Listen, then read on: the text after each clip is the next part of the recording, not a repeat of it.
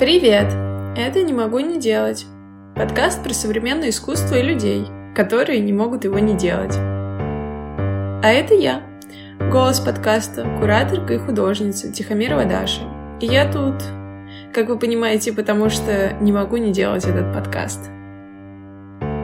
Психоакустика — это в первую очередь физическая дисциплина категория звуков. Ногтем по стеклу, вот эта вот вся история, когда ты говоришь, о боже мой, нет, пожалуйста, не нужно, пожалуйста, не повторяйте. Ну да, мне кажется, Кейдж давно все сломал. Бич нашего времени — это записанные лекции. А вот и последний эпизод серии про звук и шум. Для команды «Не могу не делать» это было удивительное путешествие в мир саунда, нойза и музыки. Хочу поблагодарить партнера серии Levi's Music Project за то, что у нас получилось сделать пять абсолютно разных интервью с художниками, композиторами, музыкантами, кураторами, исследователями слышимого и воспринимаемого. А 17 января в группе Levi's Music Project ВКонтакте стартовал последний, третий блок Industry 101. Там будут разбирать темы о том, как развивать свою карьеру, работать с небольшой аудиторией и чего ожидать от жизни и статуса известного музыканта. Ментор третьего блока обладает, по традиции, приготовил для участников творческий челлендж. Нужно совершить музыкальный дебют.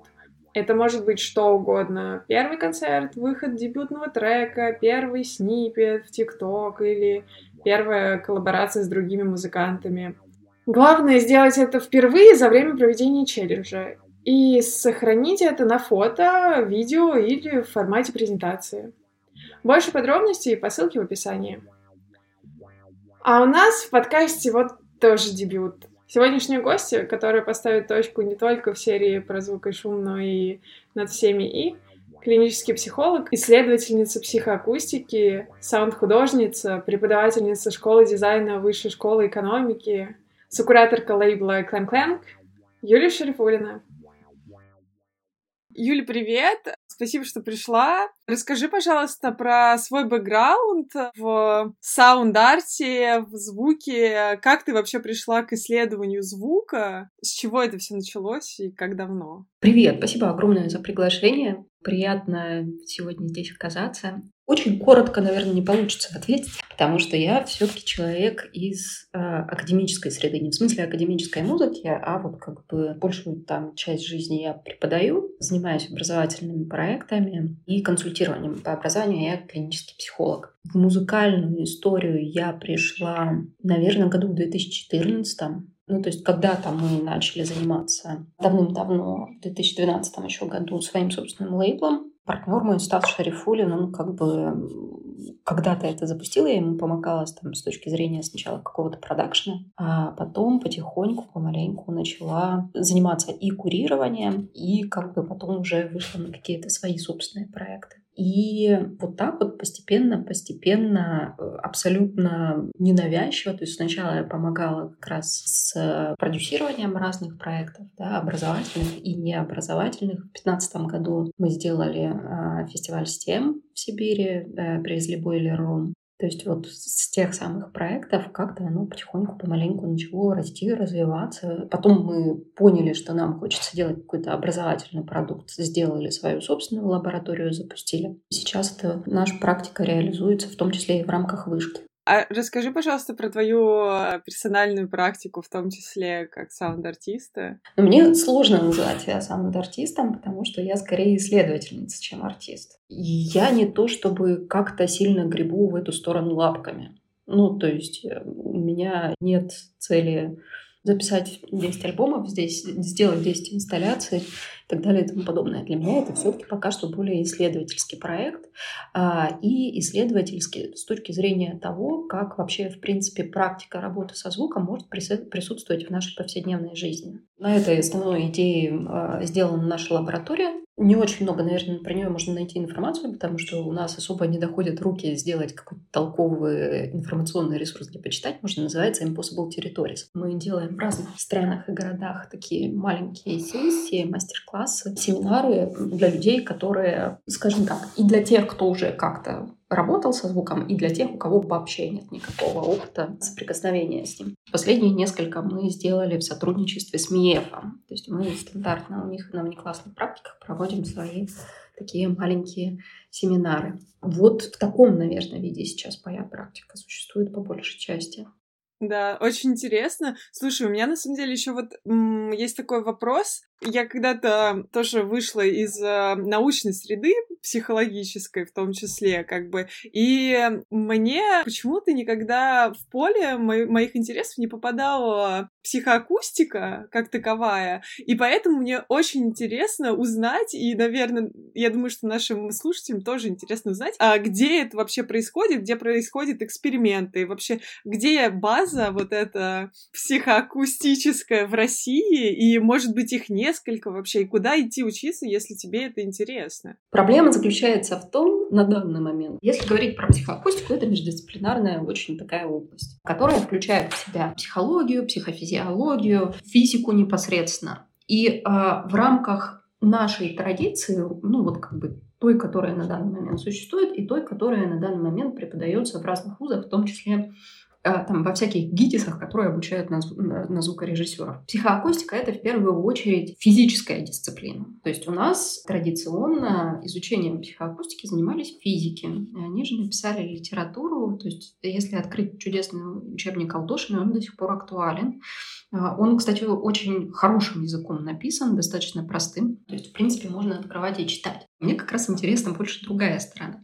Да? То, как мы э, на уровне физиологии контактируем с этим медиумом. И тут, конечно, в России, насколько я, по крайней мере, знаю, может, я чего-то где-то не знаю, у нас нет лабораторий профильных и нет, условно, кафедры психоакустики у нас нет. По большей части чаще всего преподается классическая физическая история в вузах. Но вот мы в вышке сейчас стараемся, как раз у нас есть отдельный курс физики, звука и вот отдельный курс психоакустики, который читаю. Я как раз с уклоном вот именно в те темы, которые мне более интересны, более актуальны. К сожалению, пока, судя по тому, что большинство литературы написано на английском, а, у нас актуальных исследований пока что нет. Поэтому есть некоторая надежда, что, условно, из наших потенциальных э, студентов могут вырасти ребята, которым будет интересно э, заниматься вот как раз с точки зрения академическая научная история этими всеми вопросами. У меня как раз был вопрос, потому что мне кажется, что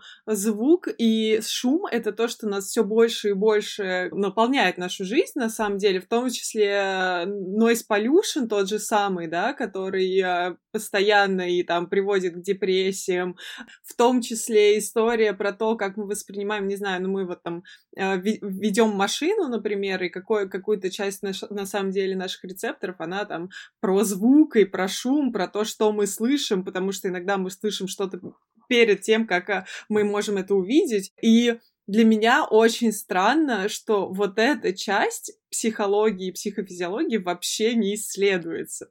Если хочется вообще прям в эту историю уходить, то у нас, конечно, есть э, наша чудесная магистратура по Sound Studies, Sound Art и Sound Studies, где как раз э, э, очень большой э, и классный теоретический блок в этом отношении. То есть, в принципе, если хочется расти и развиваться вот в эту сторону, то есть, по идее, можно там получить это, э, эту часть образования. Но в целом тенденция такая, что мы живем в ситуации, пока наши какие-то базовые потребности, они все еще актуальны, мы не будем такими вопросами, скорее всего, заниматься, либо будем в какой-то минимальной э, составляющей это э, репрезентовать.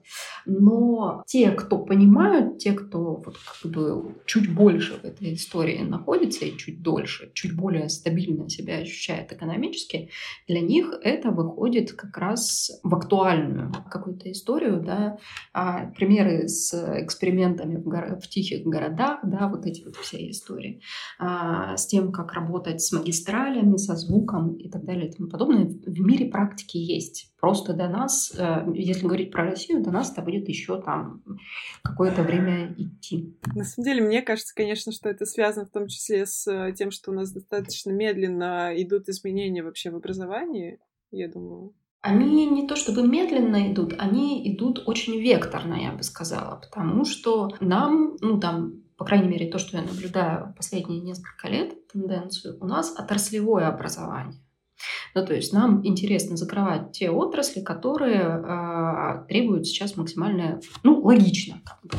Вопрос в том, что это за отрасли. А в основном это рабочие руки в сфере нефть-газ. То есть количество, условно говоря, например, в Сибири школьных классов с этим профилем, их прям много. То есть у нас образование, оно как бы... И, ну, причем хорошее образование. Ну, то есть нет претензий там к педагогам, они действительно хорошее образование дают. Классные химики, классные там а, физики. То есть в этом смысле как бы вопросов нет. А вот гуманитарное образование, все, что с ним связано, это не наш, видимо, путь пока что. Еще у меня вот такой вопрос. Как исследователь, могла бы ты сформулировать, в чем различие между саунд-артом и музыкой? Ну, это очень сложный вопрос.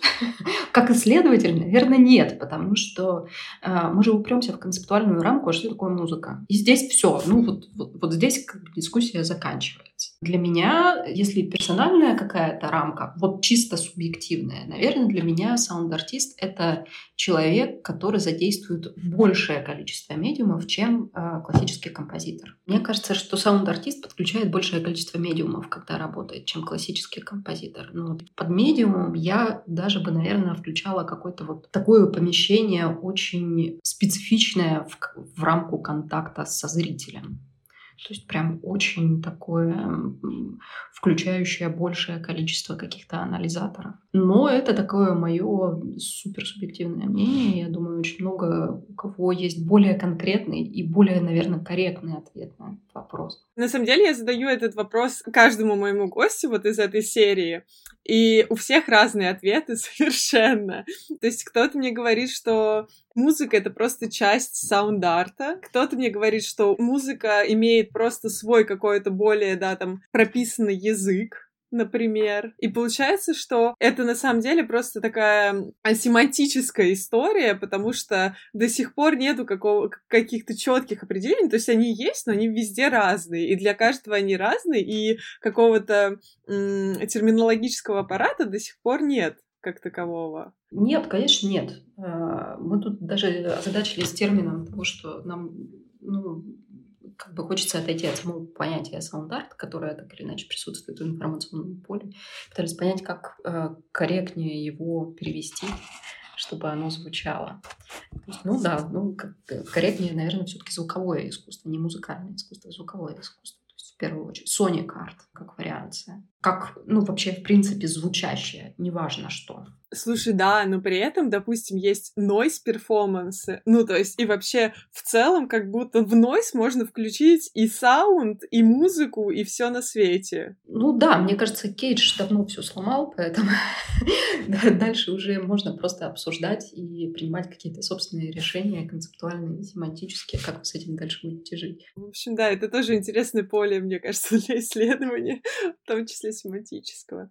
Слушай, а еще такой вопрос когда ты работаешь с студентами, расскажи, пожалуйста, что тебе вот кажется самым важным донести до студента, когда ты говоришь про психоакустику, например? Если мы говорим про наших студентов, ну вот прям про вузовских, э, и говорим про предмет психоакустики, наверное, самое важное, что я пытаюсь до них донести, это что на самом деле основной навык неважно, саунд-артиста, саунд-дизайнера, вообще, в принципе, человека, работающего со звуком, это наслушанность. Чем более глубоко, широко они эрудированы с точки зрения прослушивания звуков, вообще, в принципе, музыки в частности, тем лучше они будут работать с материалом. То есть это реально навык. И нужно слушать разное очень сильно разное и контактировать с очень сильно разным. И это вот такая одна из основных историй, которая поможет им исключительно с такой профессиональной точки зрения. Все-таки это вот наш э, ведущий профессиональный орган, это ухо.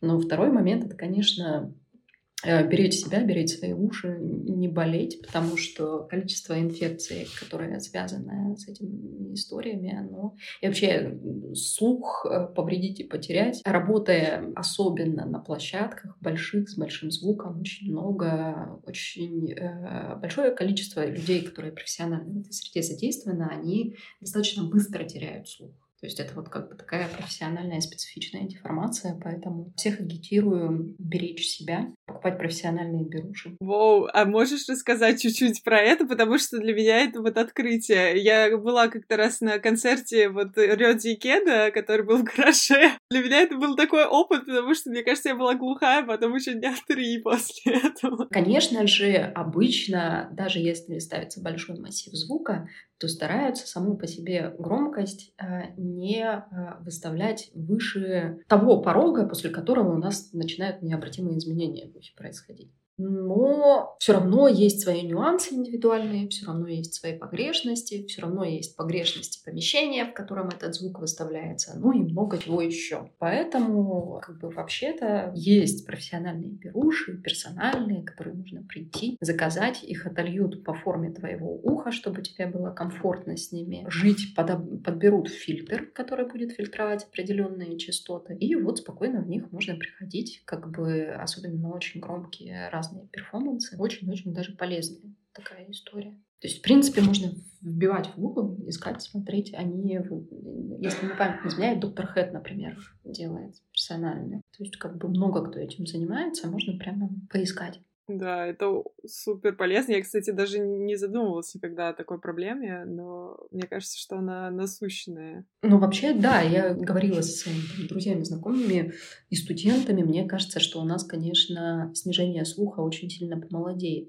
при том уровне техногенного шума, в котором мы с вами живем. Каждое утро, спускаясь в метро, если, например, взять шумомер, спуститься в метро на какую-нибудь старую ветку, то звук прибывающего поезда, он за сотку может переваливать децибелов на некоторых станциях. То есть это достаточно такой критический порог. Я понимаю, что noise pollution очень как бы сильно на самом деле на нас влияет, но вот я да не задумывалась о том, что какие-то а, бытовые шумы, к которым мы очень привыкли в больших городах, они нас настолько разительно влияют на вообще на, на долголетие нашего слуха. Слушай, еще у меня есть вопрос как раз тоже про загрязнение шумовое и вообще про то, что мы сейчас, э, на самом деле, мне кажется, за последние сто лет это произошло, даже за последние 50, то, что звук и звуковая информация, она стала настолько популярной, и мы настолько много ее используем в нашей обыденной жизни, в том числе вот как бы мы сейчас записываем подкаст с тобой, а, мы постоянно слушаем, не знаю, радио, музыку или еще что-то. И мне вот интересно, я не знаю, тоже спросить у тебя, как у исследователя, как тебе кажется, какой процент информации усваивается, когда условно ты что-то слушаешь на фоне другой деятельности? Никакой. Бич нашего времени — это записанные лекции. Когда мы включаем подкаст или мы включаем лекцию и пытаемся усвоить какую-то информацию, особенно у студентов, вот это, это прям беда. Не работает наша память. Это не, не вопрос сухового анализатора. Память работает по-другому.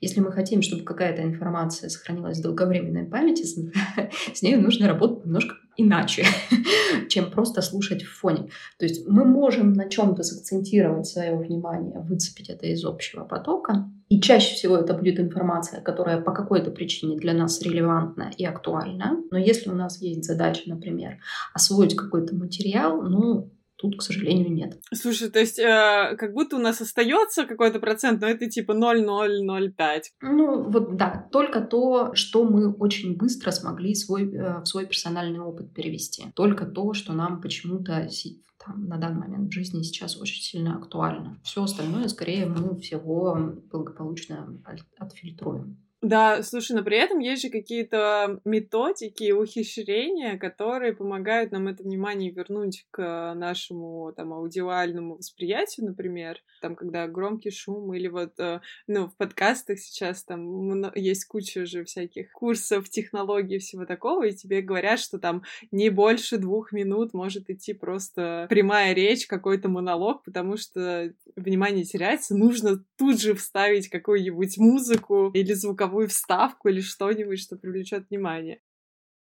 Ну, это классика маркетинговых всех наших исследований, потому что э, не новая эта информация, ее уже давно пользуются, пользуются в первую очередь наши радиостанции, э, которым нужно было сакцентировать внимание зрителя на рекламных роликах в первую очередь. Например, основной поток речи, который был на радио, он был тише по децибелам, чем рекламный ролик. То есть вот такая была разница.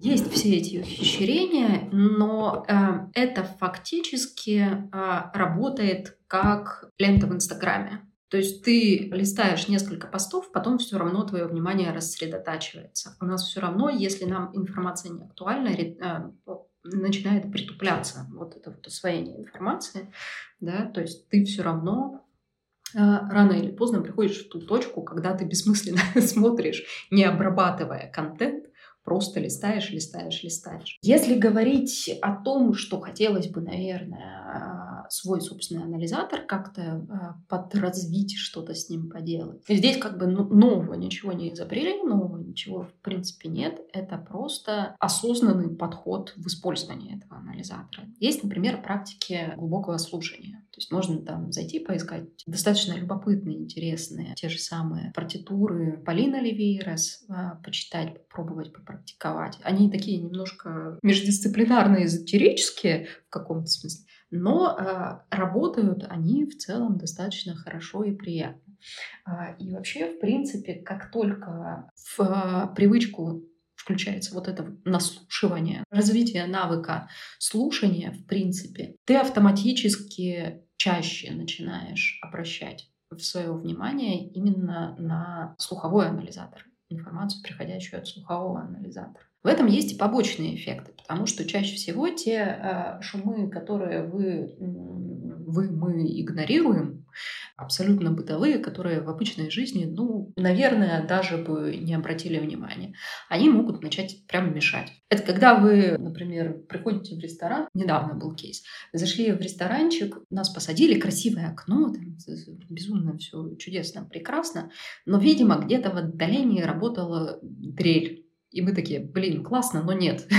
ну, типа, невозможно есть, когда ты, э, вот у тебя вот это идет фоном. На самом деле, я сейчас понимаю, что я очень много времени сейчас работаю со звуком, потому что я либо вот э, пишу, монтирую интервью, либо я, опять же, их э, декодирую в текст. И мое слуховое восприятие стало настолько чутким, что как бы я замечаю каждый шум, каждый там, не знаю, подвинутый стул, еще что-то там, уж точно сопение собаки.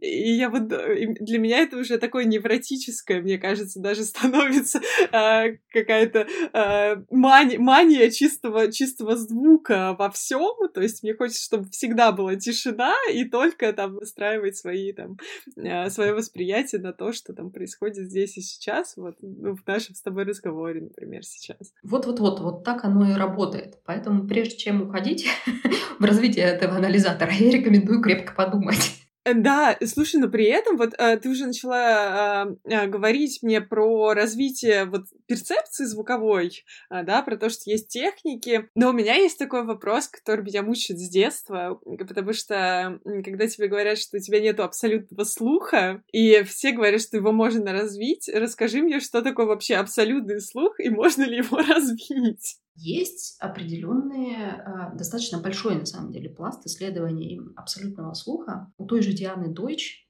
такая психологиня, исследовательница как раз психоакустики, классные книжки у нее, очень большое количество статей, и она как раз подробно рассказывает о том, что это такое, как оно функционирует и что с этим делать. Ну, вопрос в том, а зачем развивать абсолютный слух? Есть, например, любопытная статистика, связанная с тем, что чаще всего представители абсолютного слуха встречаются у людей, выросших в культуре тональных языков. Ну, то есть, например, в Китае. Есть несколько теорий, которые говорят о том, что, вероятно, это какая-то генетическая последовательность, которая предрасполагает нас к развитию этого навыка. Говорят о том, что можно сформировать этот навык. То есть есть э, несколько подходов, можно посмотреть, почитать. В принципе, кроме того, что абсолютный слух вам поможет получить пятерку по сольфеджио, ничем полезным он вам, скорее всего, больше не послужит. Более того, он с возрастом деформирует восприятие. То есть у людей с абсолютным слухом, с воз... я, я, кстати, не знаю, с чем это связано, то есть они с возрастом начинают слышать на тон выше или на тон ниже звуки. То есть там вот какая-то такая любопытная погрешность происходит для них привычно звучащие инструменты раньше начинают звучать иначе. Юля, еще у меня такой вопрос. Расскажи мне, это синестезия, когда, допустим, ты слышишь какой-то звук, в том числе это может быть звук скрипки, и начинается дрожь по телу, там, в том числе, да, по спине вот идет такая дрожь. Это синестезия или что это? Это не синестезия. Синестезия — это любопытный феномен, который на самом деле встречается очень редко, супер редко. Ну, там, при условно в норме, иногда он начинает встречаться в некоторых патологических состояниях, скажем так. То есть по факту синестезия — это такая очень специфичная погрешность, ошибка анализатора, когда информация от одного вида анализаторов анализируется в центре головного мозга, который отвечает за другой анализатор. Ну вот, грубо говоря, вот так. Это когда ты слышишь скрипку, там, какую-то специфичную мелодию, и у тебя возникает кислый вкус во рту. Или ты там видишь цвета, или там что-то еще происходит.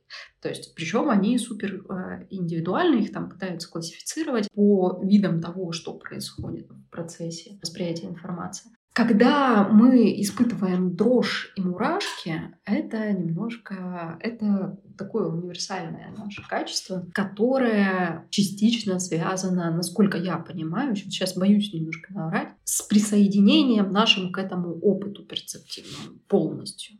То есть вот когда мы переживаем удовольствие, ну, условно удовольствие, потому что иногда это происходит при переживании, в принципе, сильной эмоциональной реакции на тот раздражитель, с которым мы взаимодействуем. Да, нет, у меня как раз это такая отрицательная история про то, что, ну, то есть меня сводят зубы там условно от звука скрипки или там от каких-то вот, знаешь, бывает, когда очень э, высокие, например, ноты исполняет оркестр, особенно вживую, просто вот сводит зубы и хочется закрыть уши руками, потому что вот настолько невыносимо это. А это про пороговую чувствительность история. Ну вот, значит, это вот твоя какая-то персональная история, связанная с тем, что высокие звуки, мы на, как бы все реагируем на какие-то определенные частоты по-разному. То есть высокие нам кажутся не супер приятными, и, соответственно, чем выше они, тем менее приятны.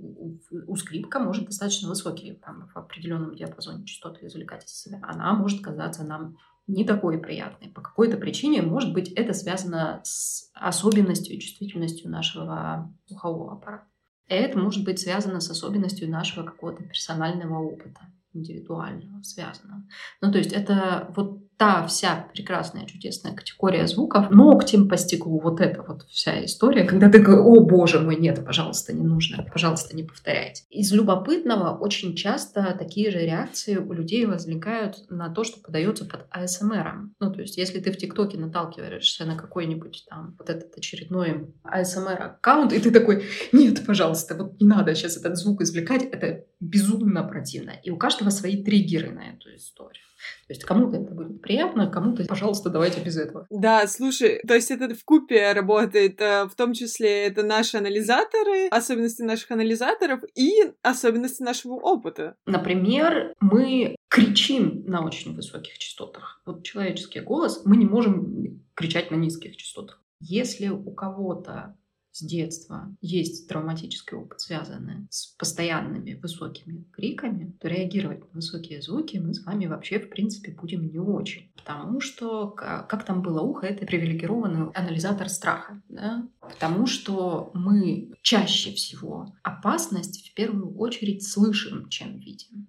То есть оно способно быстрее обработать эту информацию. Как раз со студентами нашими разбирали, а почему вот, вот как бы зачем нам кричать, зачем нам вообще в принципе достигать таких диапазонов частотных в нашем голосе, если основная функция это все-таки речь. Ну вот обычная как бы простая речь. Очень просто. Крик — это сигнализация, сигна... ну, сигнализация об опасности, способ предупредить там тех, кто находится в твоем ареале, о том, что вот что-то происходит не так. Поэтому теоретически можно предположить, что в индивидуальном опыте у кого-то непереносимость высоких звуков может быть с вот такими нюансами связана. То есть с таким глубоким пониманием или ассоциацией э, с какой-то опасностью, с чем-то непереносимым из детства там, и так далее и тому подобное.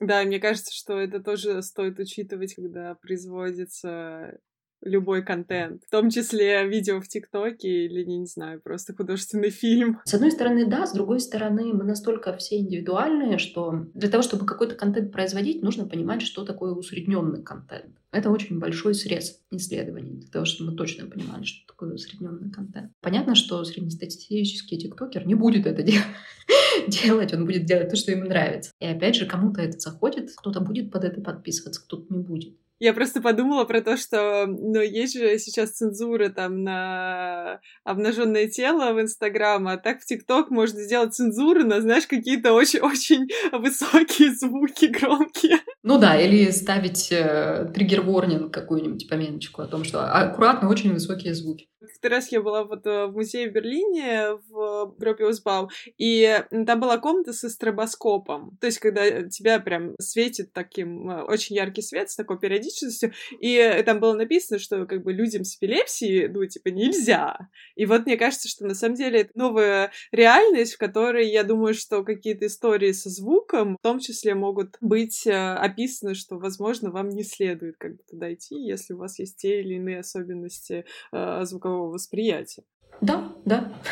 Наверное, да. Мне просто кажется, что со звуком чуть проще. Это же классическая история, связанная с тем, что от визуального мы можем отгородиться, а от звука нет. Ну, то есть даже если мы закрываем уши, мы все равно будем слышать там себя, как работает наше сердце, как там кровь по сосудам течет и так далее и тому подобное. То есть тут звук, он достигает нас быстрее, чем мы могли бы что-то с этим сделать. Поэтому, с одной стороны, да, с другой стороны, надо подумать, как вообще это будет функционировать и работать. Да, слушай, еще вот мне интересно, Тебе кажется, что это реально работает история про то, что наше восприятие аудиальное, оно больше всего влияет на нашу, допустим, эмоциональную какую-то сферу, то есть на то, что наши эмоции очень сильно подвержены от того, что мы слышим. Я, наверное, не могу сказать, что это в большей степени, чем другие анализаторы будут влиять, но то, что влияет, это абсолютно точно.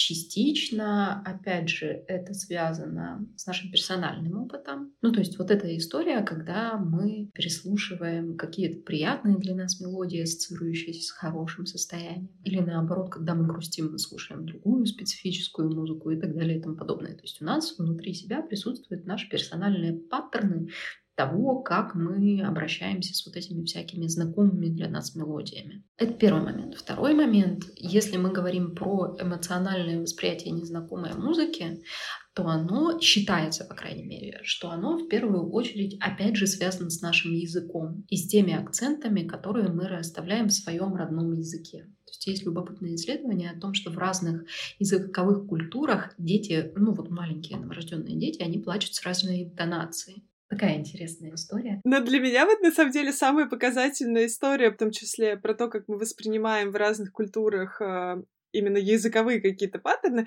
это когда по-разному звучит корова, собака, как бы, я не знаю, курица, там, кто угодно. Ну, то есть разные животные, они звучат настолько по-разному, что ты в одной языковой среде не можешь понять то же самое, как бы, в другой. То есть э, никто не говорит «му» на испанском. И это так странно, потому что нам-то кажется, что, ну, это же «му», а для них это еще что-то. Это очень-очень-очень интересно, насколько по-разному работает даже лексически наш э, слуховой аппарат. Да, и интересная сейчас идет тенденция, связанная с такой децентрализацией, потому что большинство исследований, которые, на которые мы опираемся, с которыми мы взаимодействуем, они так или иначе сделаны в рамках а, западной традиции музыкальной, которая, как мы хорошо понимаем, очень здорово отличается от, э, например, восточной традиции музыки. То есть, конечно, было бы интересно весь тот опыт, который получен был у них, переложить, попробовать, действительно ли это работает и в других культурных средах, языковых средах. Вообще, насколько этот опыт универсален. Потому что может выясниться, что вообще не универсален, и вообще это может функционировать в других культурах иначе. Очень много вопросов, пока что не так много ответов. Я думаю, что со временем их станет больше по крайней мере, судя по количеству исследователей, литературы, лекций, специалитетов в университетах, а, появившихся за последние годы, тренд идет в ту сторону. Да, это так интересно, когда есть еще много всего много вопросов, на которых нет ответа, потому что для исследователя это прям полное раздолье. Это очень, очень классно. Мне, мне очень нравятся в этом плане новые молодые науки, условно. Да, да, это супер интересно все. Я надеюсь, что оно потихоньку будет расти, развиваться. Не так много копий будут лететь э, в эти все молодые направления. Абсолютно. Слушай, еще такой вопрос. У меня есть желание дать советы или вот как-то э, направить э, художников и кураторов, которые работают с другими, в том числе медиа, не только с э, саундом и нойзом, но и просто в пространстве, о том, на что стоит обращать внимание при создании, допустим, э, экспозиции, для того, чтобы там люди не выбегали с выпученными глазами от того, что либо очень тихо, либо очень громко, либо еще как. Ну, смотри, во-первых, может быть целью, чтобы люди выбегали. так тоже может быть. Во-вторых, слушай, ну здесь в помощь вот та самая психоакустика. Что такое работа со звуком в пространстве? Это само по себе пространство, где вы все это размещаете и непосредственно тот материал, с которым вы работаете, и техническое обеспечение всей этой составляющей. Да, насколько э, грамотно и хорошо она выставлена. Тут, если совсем человек никак не контактирует со звуком, я, конечно, сильно рекомендую консультироваться со всякими звукоинженерами и другими саунд-художниками, даже, наверное, больше саунд-художниками, потому что звукоинженеров очень своя специфическая точка зрения на то, как что-то должно звучать в пространстве, там их немножко другие истории затачивают. И, ну, то есть просто почитать какой-то материал и понимать, какие задачи вообще, в принципе, стоят перед тем проектом, который реализуется. Насколько допустимо вмешательство других звуковых объектов. Насколько изолированным должно быть ощущение у слушателя, который попадает в это пространство. Вообще, в принципе, ну, какая цель? Да? Э, что хотелось бы, чтобы вот этот звуковой проект, он что передавал? Очень сложно какие-то конкретные давать рекомендации, потому что все очень сильно зависит от работы и от пространства, в котором вы находитесь. Понятно, что если это классический белый куб, в котором можно поставить там четыре стены так, как э, вам удобно, это чуть попроще задача. Если это работа, например, с каким-то локальным контекстом и работа с открытыми площадками, это совсем другая задача будет. То есть тут все супер сильно зависит от того, что внесет в себе проект. Короче, читать. И в том числе просто понимать, что вот эта часть работы, она тоже есть, и вот эта часть восприятия тоже есть, и ее и никуда не девается. Просто мы так сейчас привыкли к эстетике цветника условной, когда ты просто делаешь э, выставку ради того, чтобы ее сфотографировать. Э, да, можно так делать, но это не всегда работает. Со звуковыми работами не работает просто сфотографировать. И даже просто э, задокументировать не всегда есть возможность, потому что, ну, вот есть чудесная работа, была, точнее, в Гамбурге Гербанхофе, Чевдета и Река, который у него пергамский алтарь. Это был большой такой массив Фаншилуана, а, вот в этом главном ангаре, который ты заходишь прям, он был полностью пустой, и там просто стоял вот этот массив с какими-то записями, и это по факту работа с такой пространственной локализацией звука. То есть, находясь в каждой точке ангара, ты слушал абсолютно свою историю. И ее невозможно задокументировать. Ну, ты можешь походить с камерой поснимать, но ты не можешь задокументировать абсолютно полностью вот то, что там происходило, и вот как бы то, как люди с ней взаимодействовали потому что количество вариаций, оно было огромным. Здесь вот такая история с документацией, конечно, она не сработает. С другой стороны, это как будто такой pleasure, то, что нам все таки придется ходить в музей. Вы не можете все увидеть в Инстаграм. Да, ну и вообще, наверное, знакомиться с опытом других художников, которые работают со звуком. Есть, например, чудесный друг наш Уго Искинка, который работает с такими экстремальными значениями звука. То есть что он делает? Он попадает в здание, он ищет частоты все, на которых это здание резонирует, пишет под них патч и выставляет звук. Он в ГЦИ это в старом делал, в московском ты как бы, когда находишься в здании, ну, что-то, ты понимаешь, что что-то происходит, но ты не понимаешь до конца, что именно. Почему все дрожит все колеблется. Ну, то есть э, к ним реально бабушки приходили и спрашивали, что, что случилось, вы здание сносите, что у вас происходит.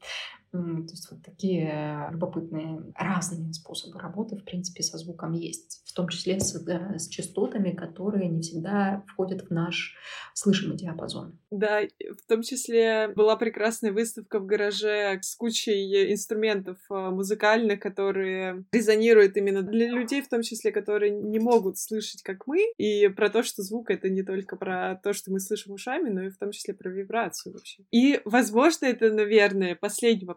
Как тебе кажется, изменится звуковая среда на промежутке ближайших 10-20 э, лет? Это очень сложный вопрос, потому что где изменится? Потому что, я думаю, это неравномерно будет происходить. Если эксперименты, например, в Европе со всеми уходами в более тихую среду, да, в более такую экологичную звуковую среду, я думаю, он будет продолжать развиваться. Интересно, да, то есть в Париже, если вы заходите в кафешку, вы чаще всего очень редко где услышите музыку. В России вы заходите в семейную кофейню, где вы хотели посидеть и поговорить, и вас просто выносит музыка, которую администраторы говорят включать громко, потому что бытует вот этот миф, опять маркетологический, что так быстрее проходимость. Да? Одна история, когда это реализуется в условном Макдональдсе, другая история, когда это семейная кофейня. Вот такие истории. Поэтому я думаю, что, скорее всего, эти изменения будут происходить неравномерно. Там, где чуть-чуть постабильнее, получше, есть уже какой-то вектор развития научных интересов в эту сторону, изменений будет происходить больше. Больше каких-то проектов, связанных с акустической экологией, больше инженерных решений. Там, где чуть менее стабильно, это будет происходить помедленнее. Никакие стройки за превышение шума у нас штрафовать не будут скорее всего, в ближайшее время, хотя было бы неплохое пополнение бюджета. Думаю, все супер неравномерно будет. На самом деле, мне кажется, что даже какие-нибудь электрички, которыми большая часть людей в России пользуются, даже они, наверное, уже не соответствуют тем нормам по шуму. Ну, как бы тоже не везде, тоже все очень медленно меняется, потому что поменять полностью автопарк, например, это очень затратно на самом деле. Какие-то изменения локально будут происходить, но не так быстро, я думаю, как нам хотелось бы в целом. Да, и еще последний, последний вопрос а, про то, как тебе кажется изменится именно искусство, в частности, саунд-арт в ближайшие 10 лет или 20. Слушай, я понятия не имею, как изменится. Интересно было бы за этим наблюдать. Возьму попкорн. А, в целом, мне, наверное, хотелось бы, чтобы эта практика стала более доступной. То есть ушел вот этот миф о том, что для того, чтобы заниматься какими-то звуковыми и музыкальными практиками, нужно там получить миллион сложных академических образований, чтобы просто там сесть и э, сыграть что-то. И мне кажется, тенденция как раз туда идет, именно с точки зрения того, что это в своей жизни может использовать каждый очень позитивная нота. И возьмем попкорн, будем наблюдать. Спасибо большое, Юля. Очень было приятно поговорить и очень интересно. Спасибо за то, что ответила максимально ярко и четко на все мои вопросы, которые меня мучили. Тебе огромное спасибо за подкаст. Было очень приятно провести время и поболтать про всю эту историю. Супер, спасибо большое. В конце этого последнего выпуска про звук и шум мы хотим еще раз поблагодарить нашего партнера Levi's Music Project, а также студию звукозаписи Кваркаст и, конечно, наших гостей. Если вы вдруг еще не послушали предыдущие эпизоды, мы как раз собрали для вас маленькое саммари о том, что было в этих выпусках. В первом эпизоде с Маяной Инсубуловой мы обсудили ее путь из традиционного искусства монументальной скульптуры к саунд-перформансу. Второй эпизод с Андреем Гандрабуром прошел в диалоге от звуки и музыки в культурном и языковом контексте, а еще про музыкальные эксперименты как метод обучения саунд-арту. С Глебом Глонти в третьем эпизоде поговорили о том, как кураторство рассматривается с точки зрения художественной практики, и про то, как звук может стать философским инструментом познания мира. В четвертом эпизоде специальная гостья Надя Грицкевич рассказала свою историю о музыке как деле жизни и о терапии в текстах. Ну и, конечно, она рассказала про свою любовь э, к творческим коллаборациям с визуальными художниками. И последнее. Пожалуйста, не забудьте подписаться на наш канал в Телеграм. Там мы советуем книги, фильмы и выставки по следам наших интервью. Ну и, как говорится, конец — это начало чего-то нового. До встречи в эфире!